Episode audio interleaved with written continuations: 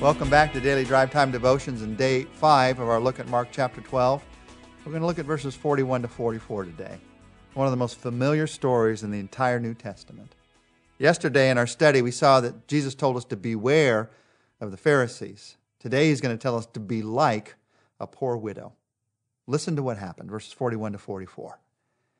Jesus sat down opposite the place where the offerings were put and watched the crowd putting their money into the temple treasury. Many rich people threw in large amounts. But a poor widow came and put in 2 very small copper coins, worth only a fraction of a penny. Calling his disciples to him, Jesus said, "I tell you the truth, this poor widow has put more into the treasury than all the others. They all gave out of their wealth, but she, out of her poverty, put in everything, all that she had to live on." Now, you and I need to get the picture of what was happening this day. They're at the outer temple courts. Everybody's gathered. And in this huge crowd of people, there are some who are coming to give their offerings that day. There were actually collection boxes that were outside of the temple. They were 13 boxes set alongside of each other where people could come and put in their coins. And these boxes were somewhat in the shape of a trumpet. In fact, they were called trumpets. And they were in the shape of a trumpet so that when you put the coins in, actually the sound was amplified, it was magnified, and people could hear, in a sense, how much you were giving, how many coins and how heavy the coins that were going in. So some rich people were coming by, and they were putting in a lot of coins, and people could hear it. You would look over your shoulder when you heard this loud clunking noise and a lot of coins going in. And then a poor widow comes along.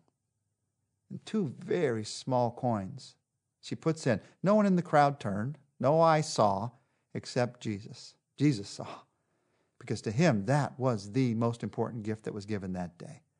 This woman in the crowd who wanted to stay silent and just bring her small offering that she probably felt no one would ever notice, she's the one we're talking about today. She's the one who has impacted millions of lives when it comes to what it means to really give. Those rich people that day who made a lot of noise with their giving, they didn't impact anybody. This poor widow, she's impacting my heart and your heart today. Just think with me about the total contrast that this woman showed to what Jesus had experienced this entire day. Think about how spiritually refreshing it must have been for Jesus to see this woman give her all. Think of it in light of what he'd experienced this day. He talked with some religious leaders who tried to trap Jesus with a question about giving. And they'd had this long discussion about Caesar and coins and who should I give to. But it was all a trap. They didn't care about giving. In light of that, here's Jesus watching this woman who gave because she just wanted to give. It was refreshing. Jesus this day had talked to the Sadducees, and he'd heard their questions about the resurrection, and he'd shown them that by their very question, they showed that they didn't understand the Scriptures. They didn't understand the power of God.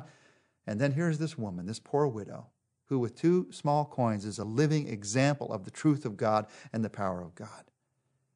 Jesus had talked this day to a teacher who'd asked him about the most important commandment, a teacher whom Jesus had said to him at the end of the conversation, "You are not far from the kingdom of God.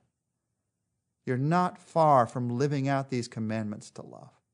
And here is a woman who was there. She'd arrived. She just loved. She loved God and she loved her neighbor. This woman is the absolute opposite of those who loved long robes and seats of honor and religious ceremony and who devoured widows' houses. This poor widow expressed with her 2 small coins a love for God that could not be found in the longest robe, the highest seat, or the fanciest ceremony. She is a humble widow, expressing her love for God, and Jesus saw it. Jesus heard it. No one else did, but he did. And he said, "I want you all to see this. I want you all to hear this." 2 small coins and 2 world-changing, life-transforming lessons. Lessons about giving. Number 1, real giving is humble. Number 2, real giving is sacrificial. Real giving is humble. This woman gave in absolute humility. How would you have felt in this crowd of so many people where the wealthy were coming and giving so much to have only 2 small coins? That's all she had. And she had to think, like maybe you have thought at times when you couldn't give as much as you wanted to give. She had to think, what difference could this make in comparison to everyone else? Even as she's walking up to give that day and she sees the other people giving, it had to be a temptation to just walk away. What difference could I make? Why even give? But she gave in humility. And when other people that day were giving for the notice, because it made a lot of sound and people turned their head and thought, wow, aren't they a giver? She gave when no one could hear. And even if anyone did hear, they would have turned their head and thought, so little? How could you give so little? She gave not comparing herself to others or thinking about what she couldn't give. She just gave. Giving is humble. For her, giving wasn't focused on herself. It was focused on God. And so she just gave. Real giving is humble. And real giving is sacrificial. That's what Jesus wanted us to not miss. Look, he said, these people, they gave out of their wealth. They gave some small part. This woman, it's all she had. She gave her all. Listen, God is not concerned about how much you give, but he's concerned about how deeply you give. God isn't in the accounting business and in the bookkeeping business. He's in the heart business. He's looking at my heart. He's looking at your heart. Now, here's the question that's behind this for me. This is a poor widow, and she gave her all. When you feel financial stress, how do you continue to give? Here's how. You look at this humble widow. And when you look at this humble widow, you're able to live a different kind of life. You see, when I'm financially stressed, I stop giving. I have cut myself off from the attitude of heart and the impact of my relationship with God that I most need when I'm under financial stress. I know it's tempting when you look at the accounting and the math of it to say, well, we don't have enough to give. I don't have enough to give when I'm under financial stress. But when I'm under stress is when I most need to give. But how do I find the heart to continue to give? How do I find the heart to stop worrying, to take away the stress? You look at this humble widow. And when you do, here's what happens. You get your eyes off of what you can't give, and you put them on what you can give. You get your eyes off of what you lack, and you put them on what God has given. You get your eyes off of yourself, and you put them on others. And you get your eyes off of your circumstances, and you put them on God. And once you've done that, you are free. Instead of grasping selfishly, you're able to give sacrificially. Jesus knew what he was talking about here. Give humbly. Give sacrificially. I have to wonder if watching this woman give her all, Jesus wasn't also thinking about the cross. As he said, look to these disciples, look at what she's done.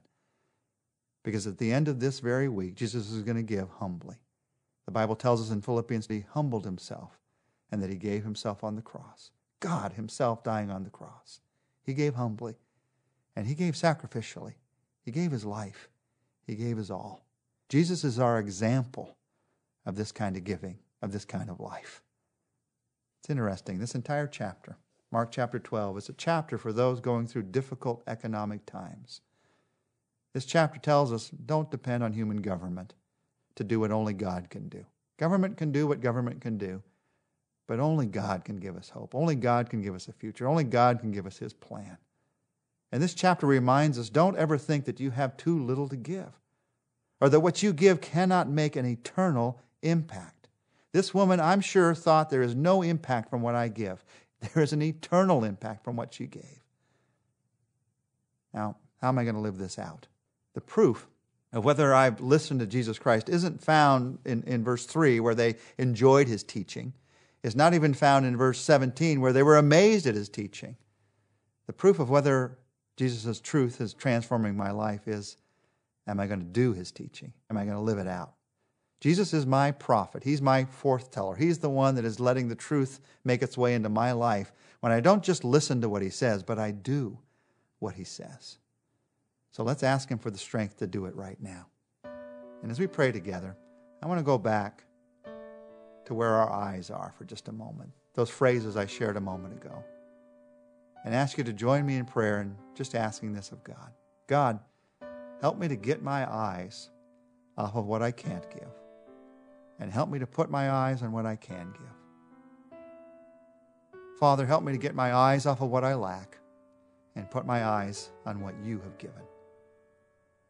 Help me to get my eyes off of myself and to put them on others. And help me to get my eyes off of my circumstances and to put them on you, God.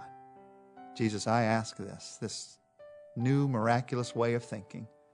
I ask that it would come into my life through your power. In your name, amen. We'll be back next week. We're going to be looking together at Mark chapter 13. Mark 13 is what Jesus has to say about the second coming.